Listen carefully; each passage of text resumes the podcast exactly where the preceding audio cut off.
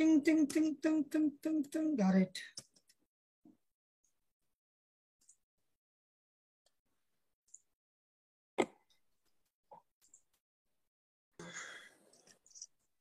Oke, mari kita mulai. Selamat pagi, eh, sahabat Kultur Parenting Pagi. Kita bertemu lagi di Kultur Parenting Pagi edisi 3 Desember tahun 2021. Desember aja ya, bentar lagi sudah masuk ke tahun yang baru. Dan ini edisi, thank God it's Friday udah Jumat lagi puji Tuhan ya. Waktu ini sekarang buat saya kayak kejar-kejaran. Tiba-tiba sudah Jumat lagi, sudah tanggal 3, sementara masih banyak yang tertunda.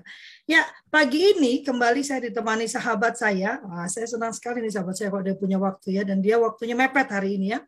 Eh, Kak Joel yang akan membicarakan seperti biasa selalu fokusnya ke Gen Z dan pagi ini dia akan menyampaikan topik yang dari kemarin sudah, wih menarik ini Kak karena ada kata tidak setia. Kenzi yang tidak setia. Uh, yuk, silakan, Ci. Uh, saya manggilnya Cing ya. Silakan. silakan. Hmm. Selamat pagi teman-teman dari Kultur Parenting. Sekali lagi saya berterima kasih untuk uh, waktu yang telah diberikan untuk saya di sini.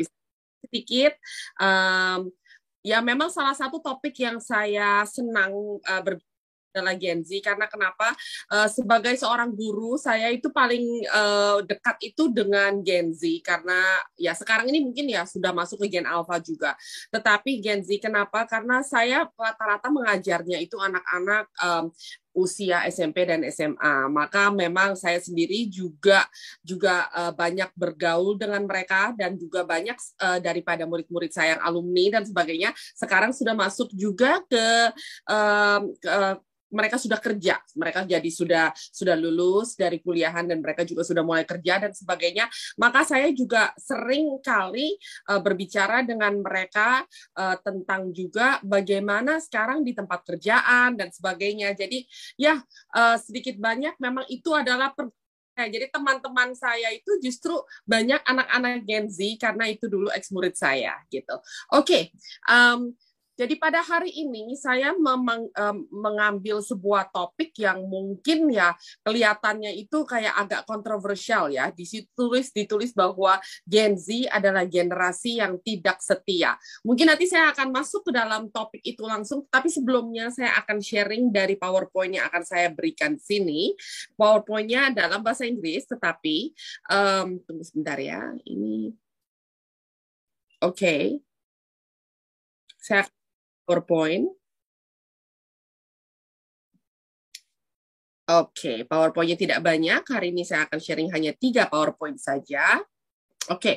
yang pertama, oke, okay, kita um, uh, mengerti bahwa Gen Z adalah uh, anak-anak yang lahir dari mulai tahun 95 onwards ya, dan mereka biasanya itu sangat-sangat um, uh, karakteristiknya daripada mereka itu mereka itu sangat hardworking atau sangat rajin ya, dan mereka adalah uh, kalau seandainya yang sempat ikut kemarin ini seminar yang telah diadakan oleh Kultur Parenting ya bahwa uh, mereka adalah uh, digital native atau mereka dibesarkan dengan yang namanya uh, uh, something yang digital. Jadi kalau seandainya untuk kita atau misalnya saya, saya benar-benar mengerti tentang sesuatu yang digital atau misalnya pegang HP pertama dan sebagainya itu juga sudah umur 20 sekian, tetapi kalau untuk anak-anak Gen Z itu boleh bilang mereka itu dibesarkan dengan hal-hal digital. Saya hari ini diingatkan untuk tidak berbicara terlalu cepat karena waktu kemarin seminar ada beberapa yang mengatakan saya ngomongnya cepat banget gitu. Jadi saya sekarang ini mencoba untuk uh, berbicaranya sedikit pelan ya. Oke, jadi kalau seandainya kita uh, sekarang ini lihat seperti yang tadi saya katakan, ada sebagian daripada Gen Z itu mereka itu sebenarnya sekarang sudah masuk ke dunia kerja. Bahkan mereka itu sudah mulai bekerja. Oke? Jadi um, uh, banyak daripada kita kita yang masuk uh, di dalam generasi uh, X ya kita itu adalah uh, yang orang tua dari Gen Z banyak kan dari Gen X itu kita pun punya karyawan-karyawan yang sebenarnya mereka itu uh, termasuk anak-anak yang dari Gen Z atau anak muda yang dari Gen Z. Oke, okay. jadi kalau seandainya kita melihat karakteristik daripada si Gen Z itu apa ya? Oke, okay, yang pertama adalah mereka itu adalah more global. Jadi itu kalau secara berpikir, kalau seandainya mungkin um, orang tua dari daripada Gen Z seperti kita Gen X dan sebagainya. Mereka itu lebih banyak berpikir tentang sesuatu yang lokal. Tetapi kalau seandainya anak-anak Gen Z itu sudah berpikirnya itu sesuatu yang global, bukan hanya berpikir tentang apa yang ada di Indonesia atau misalnya apa yang ada di komunitas mereka dan sebagainya, tapi mereka itu berpikirnya lebih kepada mendunia gitu. Apa yang mereka ingin lakukan dan mereka tuh kepingin explore dan sebagainya itu lebih cita-citanya itu lebih kayak mendunia seperti itu.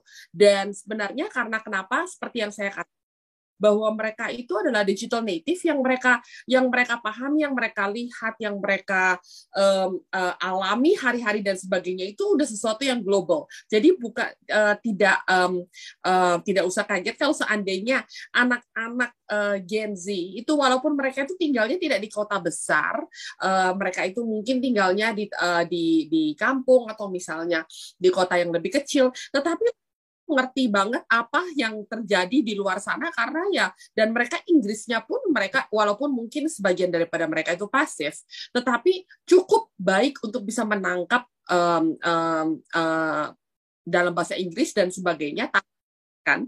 Karena itu karena mereka itu banyak sekali uh, menonton um, sesuatu yang bersifat internasional.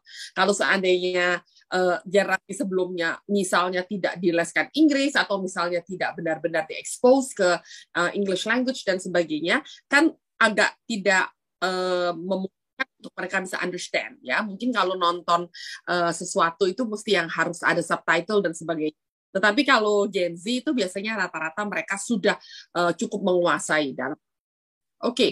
yang kedua adalah under the influence apa artinya under the influence. Bahwa mereka itu sebenarnya hmm, sangat-sangat uh, uh, sangat-sangat diinfluence itu oleh eh, hal-hal uh, yang mereka lihat ya termasuk uh, misalnya influencers influencers yang mereka follow ataupun uh, influencers yang yang mereka itu sering nonton dan sebagainya itu sangat pengaruh tentang uh, untuk mereka punya pilihan dalam hidup. Apakah itu makanan apakah itu pakaian apakah itu eh, hal-hal uh, yang mereka uh, lakukan dan sebagainya. Karena mereka itu banyak sekali mereka itu uh, mengidolakan ya atau um, uh, influencers influencers tersebut yang akhirnya ujung-ujung mereka uh, uh, mengikuti gaya hidup mereka dan sebagainya Oke, okay? more demanding. Kalau in terms of more demanding itu saya rasa itu karena kenapa mereka itu punya mindset atau misalnya uh, punya uh, karakteristik yang yang yang uh, uh, lebih ke lebih kayak perfectionist gitu. Jadi mereka itu lebih more demanding in terms of uh, kehidupan mereka sendiri terhadap mereka sendiri ataupun sekitarnya.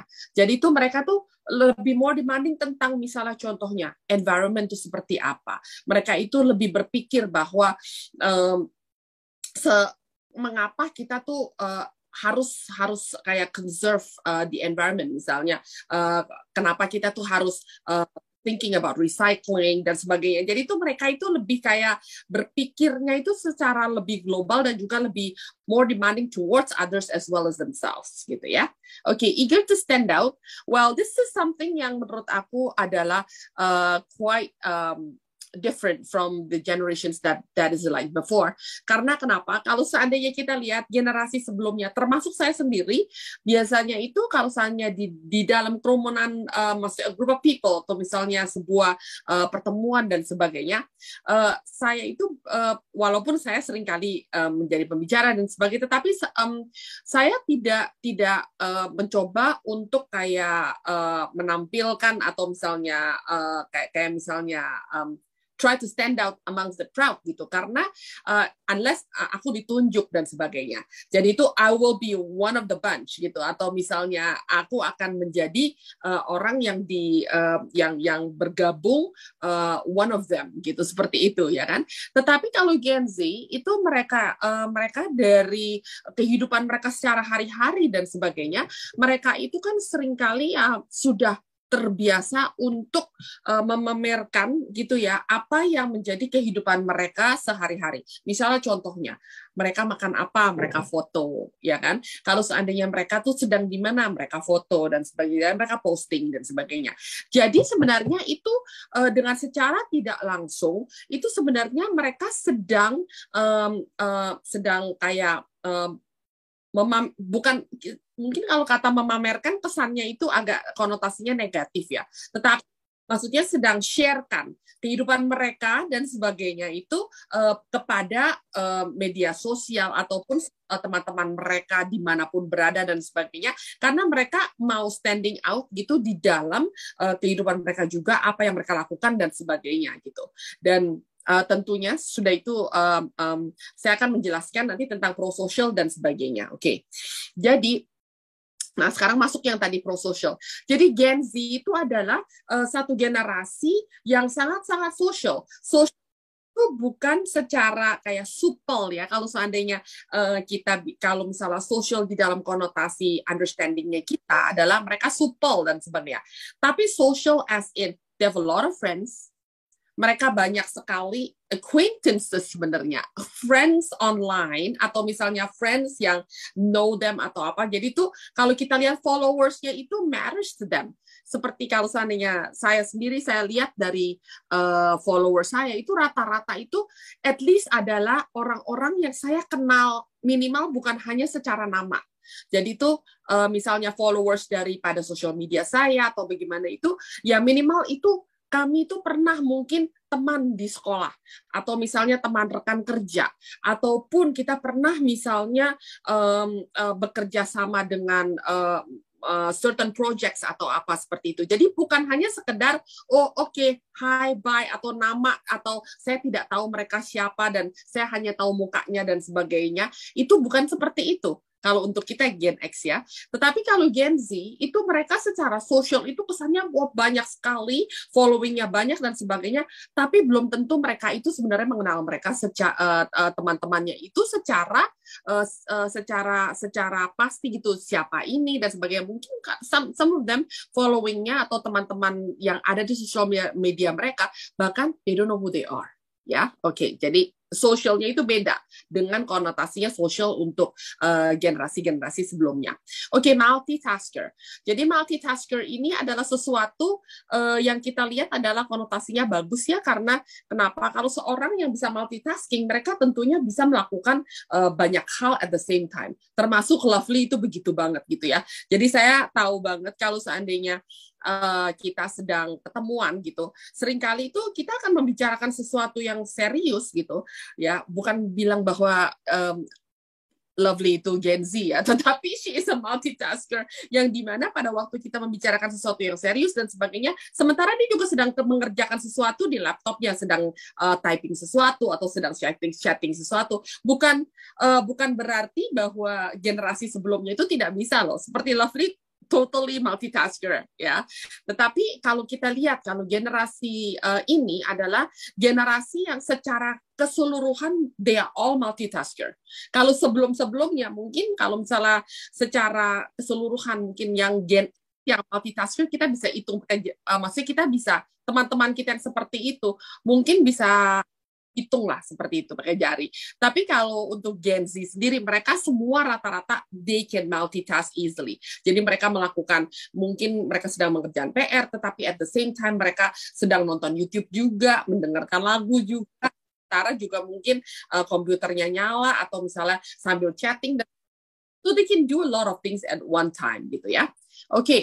uh, dan um, oke okay, selanjutnya a lot of Gen Z itu mereka sebenarnya lebih ingin menjadi entrepreneurs atau mereka lebih ingin berwirausaha dibanding mereka itu bekerja untuk uh, sebuah perusahaan atau misalnya seperti itu. Karena itu adalah cita-cita mereka karena dating global. Jadi mereka itu tidak kayak terpaku kepada sebuah sebuah profesi saja dan sesudah itu dia like happy happy uh, with what they have gitu. Jadi mereka pingin sekali untuk mencoba untuk menghasilkan melalui melalui um, um, mereka punya uh, cita-cita uh, atau misalnya aspirasi yang ada di dalam mereka.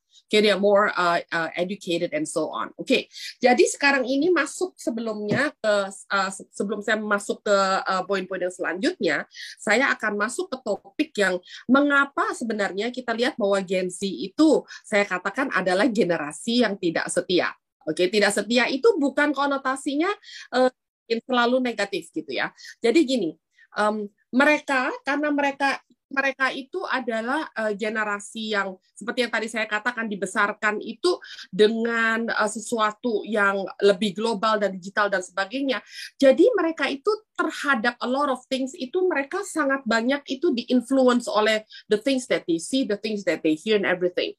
Jadi saya tidak tahu apakah di sini uh, Bapak Ibu itu merasakan bahwa um, contohnya saya sendiri ya saya itu tipe yang tidak terlalu adventurous di dalam hal misalnya contohnya makan ya.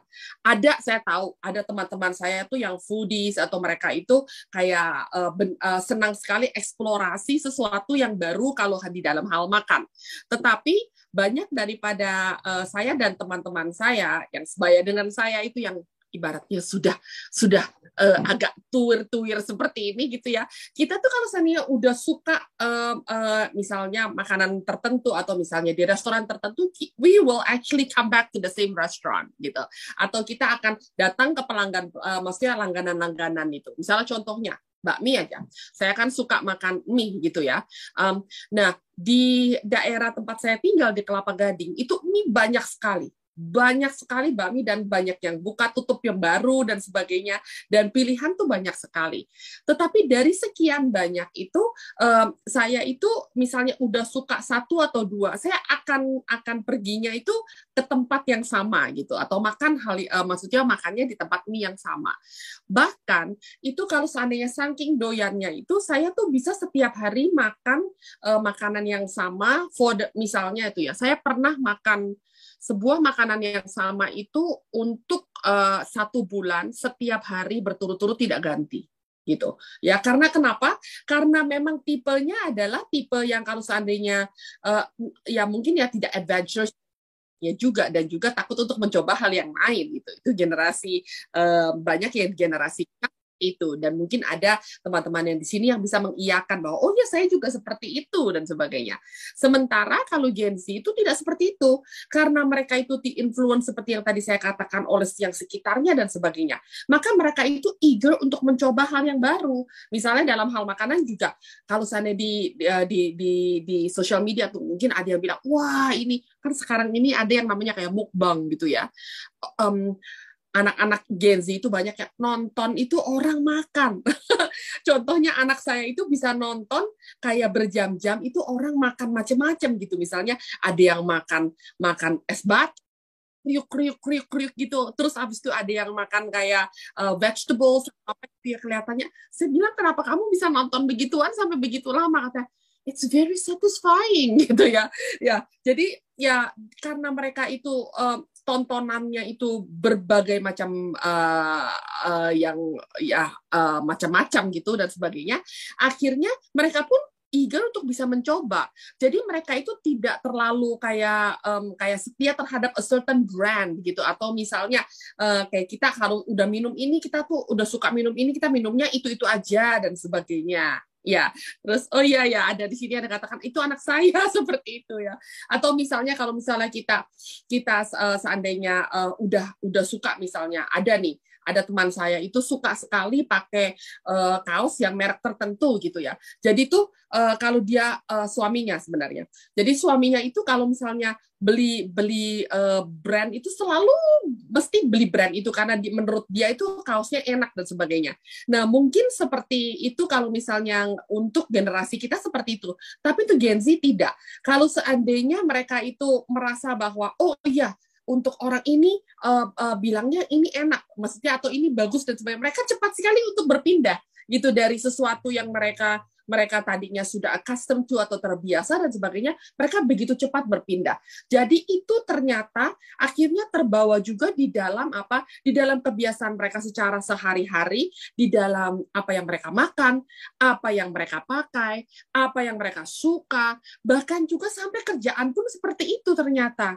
Jadi itu kita lihat bahwa uh, jangan kaget kalau misalnya anak-anak yang gen di dalam um, di dalam kehidupan mereka itu mereka bisa uh, nantinya itu pekerjaan itu mereka bisa lebih daripada 10 kali gitu, 10 atau bahkan belasan kali.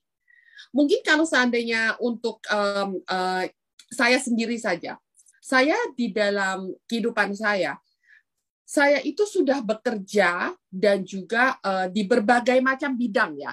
Bidang yang setelah saya geluti itu cukup banyak ya. Ada juga di dalam bidang fashion, ada di saya pernah kerja karena saya um, lulusan kriminologi, saya juga pernah kerja di penjara ya. Terus sesudah itu saya sekarang mengajar ya tetapi saya juga saya juga have been an entrepreneur. Saya juga berwirausaha di berbagai bidang dan sebagainya. Sebelumnya eh, sebelum saya saya benar-benar masuk ke dunia um, pendidikan saya juga uh, pernah menggeluti beberapa bidang. Jadi ada kuliner dan juga ada juga import ekspor dan sebagainya. Nah untuk hal itu sendiri, teman-teman saya itu agak bingung-bingung gitu. Mereka bilang, kok bisa kamu mencoba hal yang totally different dalam kehidupan kamu, tetapi akhirnya ujung-ujungnya ya memang sekarang ini saya tetap di bidang pendidikan ya. Tetapi maksudnya kok bisa kamu loncatnya tuh kayak seperti jauh banget gitu. Dari fashion ke food ya, ke bidang makanan, terus ke bidang ekspor impor, terus ada lagi di bidang jasa dan sebagainya yang akhirnya itu di bidang pendidikan. Untuk mereka, teman-teman sebaya saya, sekolah saya dulu dan sebagainya, sahabat-sahabat saya, mereka kayak bingung-bingung gitu, kok bisa seperti itu gitu kayak. Uh, sedangkan kalau mereka itu di satu bidang dari atau dua bidang ya, maksimal itu dua biasanya dua. Mereka itu di bidang yang sama atau di kerjaan yang sama itu uh, bisa dari mulai mereka lulus sekolah sampai sampai sekarang ini ya. Uh, sekarang ini mereka tuh masih di bidang yang sama atau misalnya di kerjaan yang sama gitu. Seperti itu. Tetapi kalau untuk Gen Z tidak gitu. Nah, kalau seandainya saya ini mungkin ya Gen X yang yang udah ada ciri-ciri khas Gen Z sedikit ya dalam kerjaan dan sebagainya juga eksplorasinya cukup banyak dan sebagainya. Nah, jangan jadi jangan kaget kalau anak-anak Gen Z itu kesannya kok kayak mereka itu gonta-ganti kerjaan itu bisa yang totally different. Jadi dari satu kerjaan ke yang lainnya dan sebagainya, karena kita orang tua nggak bisa ngikutin gitu. Kok bisa ya anak saya kok tadinya ngerjain ini itu sekarang kepingin ngerjain ini, kepingin ngerjain ini. Kesannya kalau untuk kita fokus dong gitu ya. Ya um, konotasi yang saya bilang tidak setia itu kayak tidak setia kepada bidangnya atau tidak setia kepada apa yang mereka tekuni atau mereka kerjakan dan sebagainya. Kesannya kok kayaknya ada awal nggak ada ending gitu ya. Kok kesannya mereka itu bosenan atau misalnya kesannya itu mereka itu kayak belum mencoba belum belum mendapatkan sebuah hasil terus ujung-ujung mereka sudah meninggalkannya seperti itu ya. Ya oke. Okay. jadi hmm, uh, kita lihatnya uh, seperti itu. Nah, kalau seandainya kita lihat di sini poin nomor 9 adalah less focus. Ya, tentunya ini adalah berhubungan juga dengan sesuatu yang digital uh, yang mereka uh, alami di digital juga.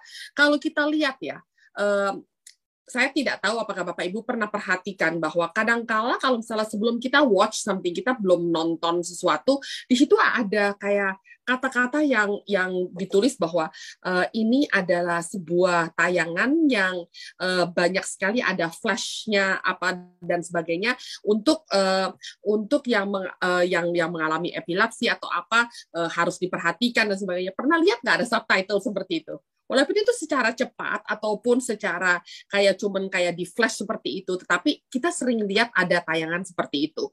Nah, Kenapa itu sering uh, sering kali ditulis itu? Karena kalau generasi sebelumnya, kalau sesuatu yang pop pop pop pop pop pop pop pop, pop seperti itu, popnya segitu cepat dan sebagainya, itu brain kita itu nggak bisa menangkap nggak bisa menangkap sebenarnya what is the message dan sebagainya. Kayaknya kesannya tuh kayak kita nggak nggak begitu cepat bisa menangkap.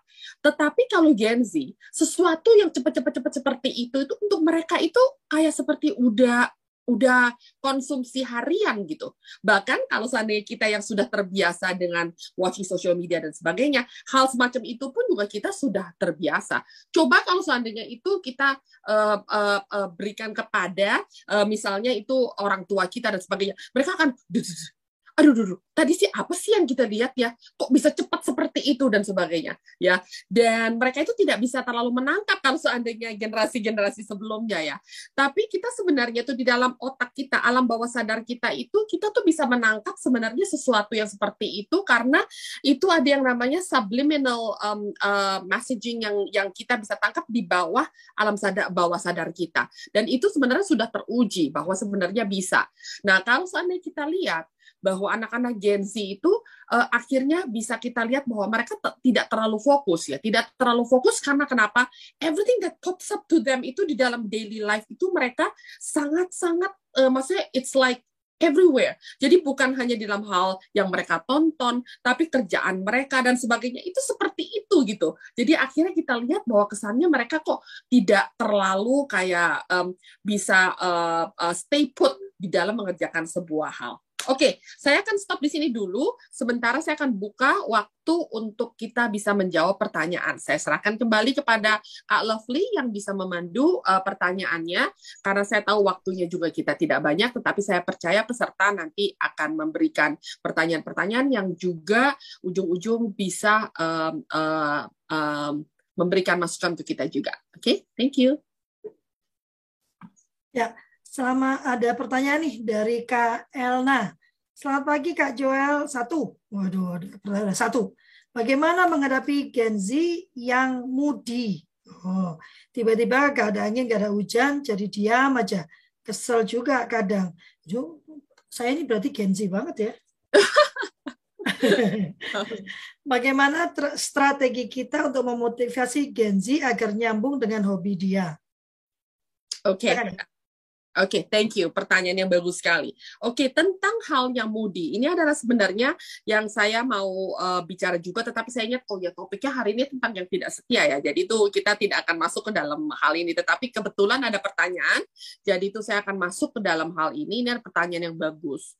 Uh, jadi ternyata kalau anak-anak Gen Z ini banyak daripada mereka itu yang mengalami yang namanya mood swing itu uh, ibaratnya kalau untuk kita itu kayak they are having PMS every day ya. Seperti Lovely dia bilang oh berarti saya Gen Z banget ya. Oke okay, ya. Jadi sebenarnya untuk mereka yang yang hal-hal yang uh, moody itu adalah sesuatu part of them atau mereka itu memang seperti itu apa adanya oke okay? dan waktu kita um, um, mungkin untuk kita untuk kita untuk bisa memahaminya itu kita bingung ya. At least kan kalau kita kan ada happy-nya lah ya, atau misalnya kita tuh maksudnya uh, kayak uh, bisa terbaca sementara mereka itu tidak bisa terbaca dan a lot of them itu uh, bahkan tuh akhirnya memendam perasaan mereka atau memendam uh, cara maksudnya tuh uh, sesuatu tuh yang yang tidak tertebak dan sebagainya yang kadang itu uh, yang namanya uh, anxiety atau misalnya depression dan sebagainya di Gen Z itu sangat-sangat very high very high yang banyak mereka tuh mengalami yang namanya anxiety. Jadi termasuk anak saya sendiri juga uh, yang besar uh, khususnya di dalam kehidupan dia itu dia sudah mengalami a few panic attacks uh, tiba-tiba dia secara panik uh, terjadi gitu uh, dia tidak bisa menggerakkan uh, uh, kayak seperti nggak bisa tiba-tiba nggak bisa bicara terus tangannya semua menjadi kaku kakinya juga menjadi kaku dan sebagainya. Bahkan berapa kali itu uh, ambulans sempat datang dan bawa dia ke rumah sakit gitu dan itu terjadi tiba-tiba aja pada waktu dia mengalami stres yang stres level yang cukup tinggi um, dan ya uh, that happen suddenly gitu ya. Dan dia juga tidak bisa kontrol. Jadi um, kalau kita lihat bahwa hal semacam itu saya tidak pernah mendengar sebelumnya. Tapi ternyata uh, di dalam uh, waktu saya membaca uh, itu banyak sekali anak-anak Gen Z itu uh, mereka uh, mengalami hal tersebut karena karena mood mereka itu yang bisa tidak bisa terbaca dan mereka itu pendam. Oke, kembali lagi ke pertanyaan tadi. Untuk mood swings mereka itu yang pertama kita harus memahami ya memahami bahwa mereka itu tidak mengada-ngada atau tidak mencoba untuk kayak uh, kayak seperti kayak seperti baper lah yang kita bilang ya mereka itu baper dan sebagainya itu bukannya karena mereka mencoba untuk trying to be like that, tapi mereka itu seperti itu. Jadi mereka itu memang membawa perasaan mereka ke dalam hal yang mereka nonton, ke mereka yang mereka mereka alami, mereka maksudnya dengar, mereka lihat dan sebagainya. Itu automatically secara emotionally mereka itu terbawa terbawa dan mereka itu akhirnya memikirkan dan akhirnya ya ya yang kata baper itu kan ya kebawa perasaan dan sebagainya. Jadi yang pertama itu kita harus mencoba untuk memahami. Yang kedua itu adalah bicarakan, coba bicarakan. Nah, bicara waktu kita bicara kepada mereka soal ini itu jangan mencoba maksudnya tuh uh, jangan kayak seperti kita mencoba untuk interrogate them atau interogasi mereka atau mencoba untuk korek-korek gitu kalau seandainya tambah mereka dikorek, mereka akan tambah menutupi justru. Ya, jadi itu lebih kepada uh, waktu kita bicara itu masuknya itu harus ada selaknya gitu. Masuknya jadi itu uh, kita bicara tentang sesuatu yang lain kayak agak muter-muter sedikit atau itu baru masuk ke poin yang uh, poin yang uh, ada dan sebagainya.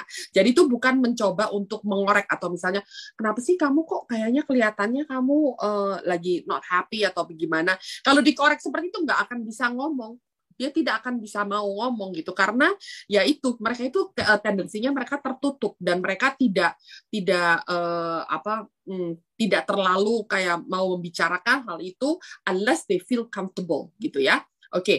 hal yang ketiga adalah um, I think uh, uh, kalau seandainya pendekatan itu penting, itu pendekat pendekatan itu bukannya yang kita kayak seperti PDKT terhadap mereka itu nggak bisa yang kita bilang kalau ada masalah doang atau misalnya kalau pas lagi ada kayak uh, kita merasa mereka mereka kok aneh seperti itu baru kita pendekatan. Pendekatan itu harus dari awal itu harus secara maksudnya berkala dan dan secara secara intentional gitu. Jadi kita itu harus make time untuk mereka yang di mana mereka itu akhirnya bisa terbuka secara comfortable dan terbuka secara secara kayak uh, langsung seperti itu ya. Oke. Okay.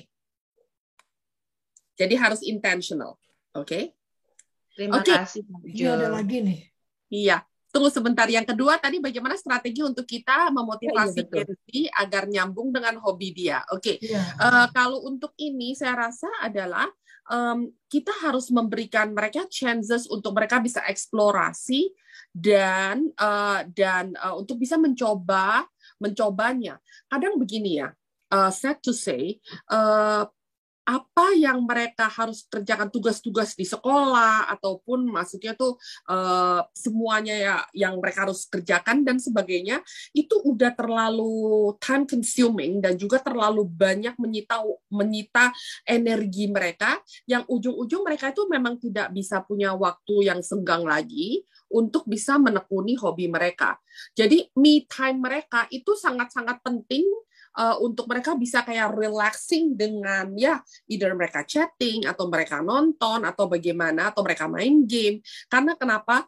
Hal-hal yang lain itu udah terlalu mengkonsumsi energi dan juga waktu mereka. Jadi untuk memang menekuni hobi itu udah kayak seperti udah kayak benar-benar secondary, sekunder banget gitu. Ya, tidak seperti dulu kita. Karena dulu kita kan apa yang masuk entertainment atau misal apa yang disajikan itu kan um, itu benar-benar harus kita nyalain TV baru misalnya kita ada ada ada we can watch something. Nyalain radio baru kita bisa mendengarkan musik atau apa dan sebagainya. Sementara kalau sekarang kan it's in the palm of their hands ya kan? Ini perangkat ini kan apa aja ada kan? Ya kan? Jadi itu untuk mereka itu is 24/7 ya 24/7 maka mereka untuk punya satu hobi aja itu udah udah kayak agak sulit ya kan? Jadi memang harus intentional. Oke. Okay. Back to you, yeah. lovely. Iya, iya, iya. Ya.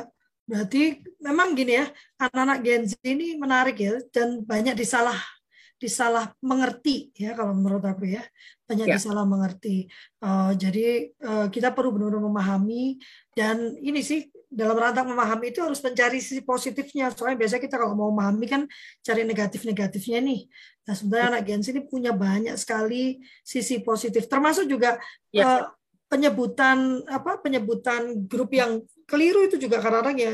Kita sering ngomong ini kan masa pendidikan milenial. Masa pendidikan milenial masa kita dong. Udah lewat kali ya. Nih Kak Heni bertanya benar ya eh, Gen Z itu kadang-kadang sulit dipahami kalau kitanya nggak paham. Anakku juga kayak gitu ada aturan nggak suka ditanya tapi giliran dia perlu maka kita harus selalu instan. Betul, betul, betul, betul ya. Karena mereka itu uh, ya maksudnya tidak sabar untuk menunggu sih, tidak sabar untuk menunggu karena kenapa semuanya memang di dalam kehidupan mereka kan secara instan kan. Kalau kayak contohnya aja, uh, misalnya dulu kita kita nggak mengerti sesuatu gitu kan kita akan coba untuk research kita akan coba untuk kayak memahami dengan membaca uh, dengan mencari tahu. Mungkin kita berbicara kepada beberapa orang ya kan kita pingin tahu dan sebagainya. Uh, ya itu maksudnya ada ada kurun waktu yang di mana kita kita divert ourselves untuk bisa bisa mengetahui hal tersebut. Sementara kalau sekarang untuk mereka kan semua instan ya they don't know something. Mereka go to mbah Google ya kan? Mereka Google something dan tetap dalam jangka waktu karena berapa detik saja mereka sudah mendapatkan jawaban. Jadi di dalam hal-hal yang uh, basic in life itu juga akhirnya uh, membuat mereka punya punya satu mindset bahwa why do I have to wait if I can get something instantly? gitu. Ya kan? Uh, memang kan kalau kita tahu pergerakannya adalah instan, berarti mm-hmm. yang perlu kita ajarkan itu adalah pace. Yes. Pace ya. Proses Jadi, juga. Iya, uh, uh, bahwa semuanya itu ada proses, ada tahapan gitu kan. Makanya sebagai orang tua kan kalau kita bawa apalagi ini gen alpha ya, generasi yeah. alpha ini kan lebih lebih cepat lagi mereka karena kan yes. semuanya touch of a button gitu kan. Nah mm-hmm. ini yang perlu kita kalau bagi saya sih saya sedang mengajak untuk mencoba memundurkan kemunculan generasi alpha ya dengan yes. cara uh, memundurkan uh, pemberian gadget kepada anak. Kan generasi yeah. alpha itu muncul karena kita sejak bayi aja mereka udah terbiasa dengan YouTube, terbiasa dengan segala macam gadgetry itu ya. Sehingga mm -hmm. jadilah dia very native gitu kan. Tapi yeah. sebenarnya itu kan di tangan kita ya. Kalau yeah. kita bisa menghentikan apa sama sekali tidak memakai gadget around our children gitu ya. Kalau mereka uh, masih di usia 0 sampai 2 tahun ya kan bahkan TV pun itu tidak dinyalakan. Saya tidak punya TV ya sampai anak-anak umur berapa itu? tiga tahun apa gitu ya. Uh, nah nanti itu uh, kita bisa memundurkan generasi alpha ini muncul ya. Generasinya lebih panjang gitu. Tapi juga memang kayak gitu apa uh, ingin instan itu memang sebetulnya nggak cuma generasi Z ya. Tiap anak itu kan maunya kalau minta itu dulu kalau bahasa Jawanya tak sanyet gitu. minta sekarang maunya sekarang. Nah dulu selalu orang tua saya itu yang ditekankan. Jadi tidak bisa minta sekarang muncul sekarang walaupun bisa diberikan sekarang. Ayo ada yang mau bertanya? Mau raise hand? Bertanya langsung pengalaman dengan gensinya dengan anak-anaknya. Saya anakku tuh Genzi bukan sih Jo? Genzi ya? Yes, for sure, for sure. Oh iya, iya. iya. anak-anakku Genzi ya. Kirain udah tua banget mereka kan? Aduh, enggak Iya, pengalaman dengan anak-anak saya juga. Iya, Kak Vivi silakan. Kak Vivi.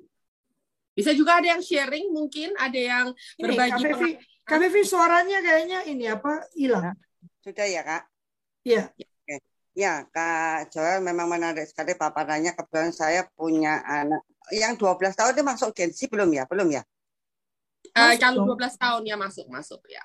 Ya, ya, makanya ada dua. Saya punya dua anak yang karakternya sangat berbeda sekali. Jadi yang hmm. seperti yang Kak Joel katakan tadi, kalau anak saya yang memang uh, suka ganti-ganti mood itu yang kedua. Jadi hmm. dia begitu seperti itu. Jadi terbuka. Kalau ada hmm. apa-apa moodnya dia pasti akan saya kelihatan saya bisa baca gitu loh. Dia marah apa itu saya bisa baca. Cuma yang kesulitan yang anak pertama. Karena memang yang pertama ini sangat introvert banget. Jadi hmm. banget reaksinya itu uh, kayaknya nggak ada apa-apa deh gitu. Memang anaknya sangat pendiam di rumah, nggak pernah ke mana-mana dan sebagainya. bahkan jujur saya masih bingung karena sekarang dia kan kelas 3 SMA. Hmm. Saya tahu dia mau masuk jurusan apa, mau kuliah apa. Saya tanya itu dia nggak pernah menjawab sesuatu yang pasti. Nggak Hmm. tahu, biarin, males-males, bingung gitu. Jadi ini saya kan kita kan mau orang tua mau menyiapkan dia sesuai dengan apa yang dia mau sebenarnya begitu. Itu kita mau Betul. plan. Ah, tapi karena dia tidak pernah memberikan eh, reaksi atau tidak pernah menginformasikan ke kita dia mau apa, mau baknya bagaimana, itu saya bingung. Jadi antara percaya dan bingung ini kak, bagaimana Ya. untuk ini? Oke. Menarik tuh. Ya menarik sekali pertanyaannya. Jadi begini, kalau menurut saya jawaban dia itu sebenarnya adalah yang sesungguhnya, karena mereka nggak tahu. Hmm. gitu loh. Ya, mereka nggak tahu. Jadi eh, saya sendiri ada contohnya aja, karena saya eh, banyak sekali saya ngajar anak SMA gitu, dan saya realize bahwa ini adalah sesuatu yang eh, kekurangan juga sih dari sekolah gitu, yang di mana Mhm. memang hal-hal semacam ini tuh tidak dibicarakan dan tidak di-guide dari sekolah. Karena kalau dari rumah, saya rasa orang tua mungkin berpikir bahwa ini adalah tugas ya maksudnya tugas dari sekolah atau misalnya bagaimana karena memang kan mereka kalau seandainya waktu belajar mereka atau waktu mereka benar-benar bisa fokus melakukan sesuatu itu kan lebih panjang di sekolah ya dibandingkan di rumah ya dan sebagainya. Jadi ini adalah sesuatu ya eh, yang kita perlu bicarakan. Nah, tentunya kalau kita tahu bahwa sekolah tidak terlalu guide mereka atau misalnya tidak memberikan. Nah, kita tugasnya adalah kita sebenarnya yang bisa sebenarnya trigger mereka dan juga membicarakannya kepada mereka dari rumah gitu. Karena di sekolah tidak tidak terlalu uh, guide mereka ke sana. Uh, jadi ya memang um, instead of mungkin uh, tanya kamu kepingin sekolah apa sih? Atau misalnya seperti itu kan itu adalah sebuah pertanyaan yang menurut saya agak kayak uh, susah ya. Maksudnya uh, bagaimana misalnya? Ya uh, kayak seperti gimana ya vague ya ya jadi Hmm. uh, seperti itu. Mungkin bisa lebih kepada uh, kira-kira uh, kal uh, keinginan kamu itu nanti uh, kerja di bidang apa? Misalnya kamu tuh kepinginnya tuh kamu tuh ngerjain apa gitu in the future gitu ya kan? Nah itu pun mungkin nanti dia bisa ngomong sesuatu yang emang ada kerjaan seperti itu bisa seperti itu ya. Contohnya banyak anak itu uh, sekarang mereka kalau ditanyain kamu kepingin kepinginnya nanti uh, in the future kamu kepingin kepingin kerjain apa aku pingin jadi youtuber misalnya seperti itu. Ya, ya, ya. iya banyak sekali mereka itu. Sedangkan kalau untuk kita youtuber maksudnya itu kerjaan gitu ya kan? Emang itu bisa bisa menghasilkan? Emang itu kerjaan gitu ya? Untuk kita kan seperti itu kan ya? Tapi ternyata kan memang banyak yang berhasil gitu ya? Maksudnya dari YouTube itu akhirnya mereka menghasilkan sesuatu atau akhirnya mereka ya maksudnya uh, membuat sesuatu uh, yang kesannya cuma iseng-iseng doang yang akhirnya menghasilkan sesuatu gitu ya. Jadi tuh itu uh, hal hal-hal ini salah satu aja yang uh, contoh yang saya bilang yang kita agak nggak nyambung gitu dengan mereka kan ya kan uh, di dalam hal uh, memilih profesi. Kalau untuk kita mungkin yang namanya profesi itu ya ya apa yang kita mengerti dan kita ya apa yang terbiasa dengan dulu orang tua atur kita lah seperti itu kan ya uh, dokter guru insinyur oh. Uh, desainer misalnya seperti itu ya. Apalagi di politisi misalnya uh, apalagi kayaknya nggak terlalu banyak gitu kalau misalnya dipilih-pilih. Mungkin kalau untuk kita hanya 20 aja ya.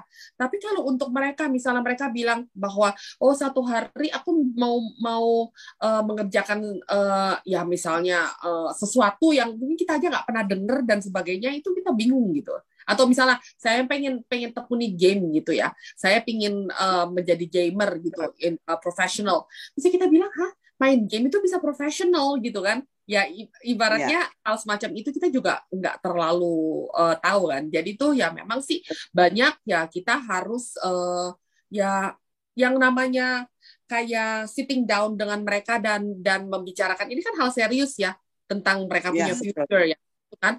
Jadi itu yeah. mungkin lebih kepada bukan kamu pengen sekolah apa sih? Aduh, mama pusing nih. Ini waktunya udah harus mesti cari-cari sekolah. Itu kan kayak mendesak mereka untuk uh, untuk kayak seperti memilih sekarang juga gitu ya. Sementara kayak yeah. saya sekarang karena ini pandemik sih, pandemik juga. Anak saya yang uh, baru lulus SMA uh, tahun lalu, itu saya berikan dia waktu satu tahun sih. Saya bilang yeah, bagaimana yeah. kalau kamu ada gap year, ya kan? Memikirkan apa yang kamu benar-benar mau uh, kerjakan dan nanti kalau memang kamu udah mantep udah pasti nanti ya. baru kamu masuk gitu. Nah sekarang ya. memang dia kerja dia ada dua kerjaan, satu dia kerja di bakery dan satu lagi dia kerja di restoran sebagai kasir gitu kan. Sementara dia memikirkan juga nanti selanjutnya ini saya mau ke mana dan sebagainya. Akhirnya memang ya saya saya berikan waktu untuk dia gap year sih. Iya, kalau di Indonesia kan nggak biasa ya. Kalau di luar negeri kan biasa sekali, yang di mana nggak harus kayak selesai SMA tuh langsung langsung masuk nah. kuliah. Ya kalau di sini kan mungkin kayak seperti dikejar waktu gitu. Oh, di sini ya. orang tuanya ngitung masa pensiun soalnya. Aku keburu pensiun, anaknya masih kuliah. iya, iya. Nah, akhirnya nah kemarin-kemarin itu saya mikir dari Joel beberapa kali kita ketemu. Akhirnya saya ya. mikirnya begini. Saya bilang sama dia, udah deh, sekarang gini, yang penting kamu bersosialisasi dulu karena dia terlalu introvert banget kan, jadi komunikasi dengan orang itu sangat kurang. Saya bilang, pokoknya sekarang kamu berkembang sesuai apa yang kamu mau dan kamu tidak harus kuliah tahun hmm. depan. Bilang begitu. Nggak harus masuk PTN, nggak harus apa-apa. Sudah, kalau kamu capek dengan sekolah, sekarang kamu tentukan apa yang kamu mau dulu deh. Pokoknya kamu doa aja, kamu konsisten, kamu komit dengan apa yang kamu putuskan. Karena memang dia gamers.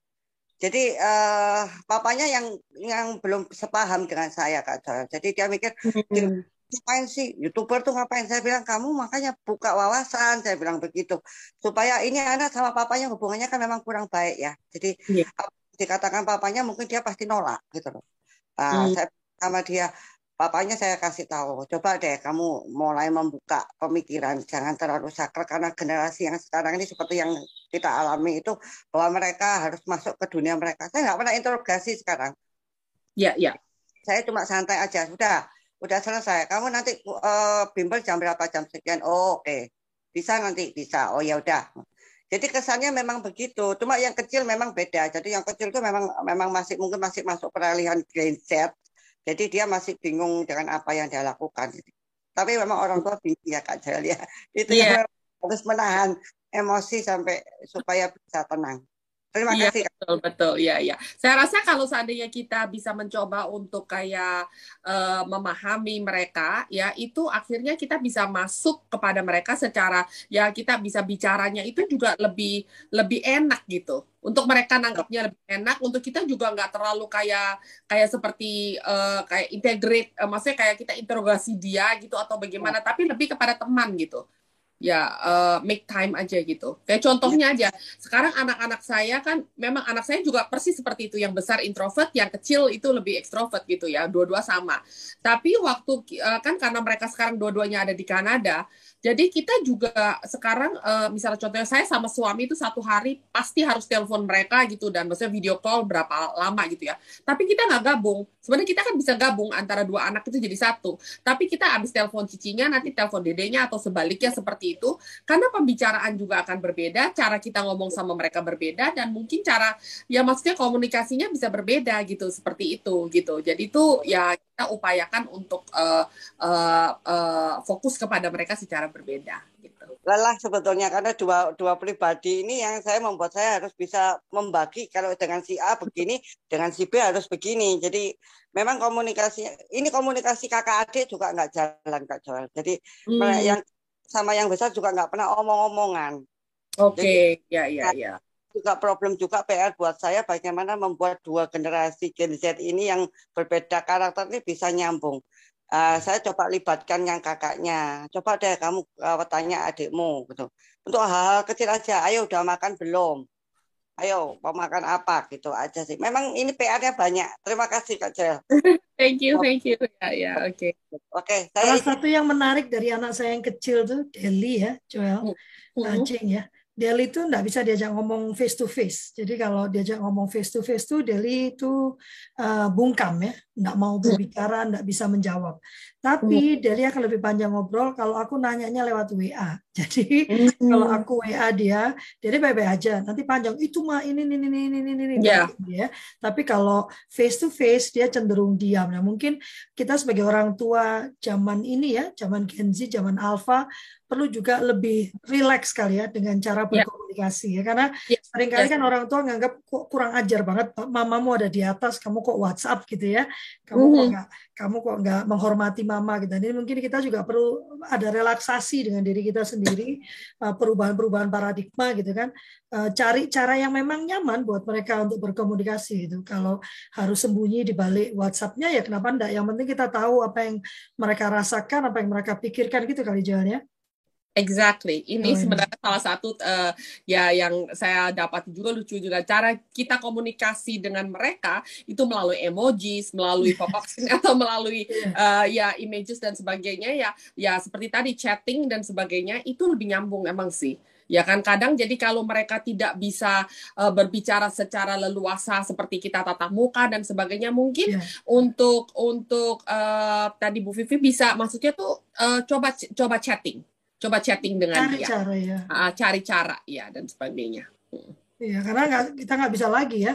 Uh, ini Kak, Kak Elna menarik. Berarti kita ortu harus nyerah atau harus tarik ulur. Pola kita masih ikut keinginan mereka Gen Z. Ayo, ya. Oke, okay. uh, eh, saya rasa kalau misalnya nyerah sih jangan dong, yeah. jangan jangan pakai kata menyerah gitu. Justru kita harus berupaya untuk bagaimana masuk ke uh, yeah. sebenarnya gini. Contohnya lah satu relationship lah ya satu relationship antara uh, mungkin waktu kita pacaran lah seperti itu ya. Kalau seandainya misalnya uh, yang wanitanya sering ngambek gitu kan. Kalau wanita kalau ditanyain kenapa kamu lagi not happy ya, kamu uh, apa namanya kamu lagi nggak seneng ya? Nggak, biasanya begitu kan.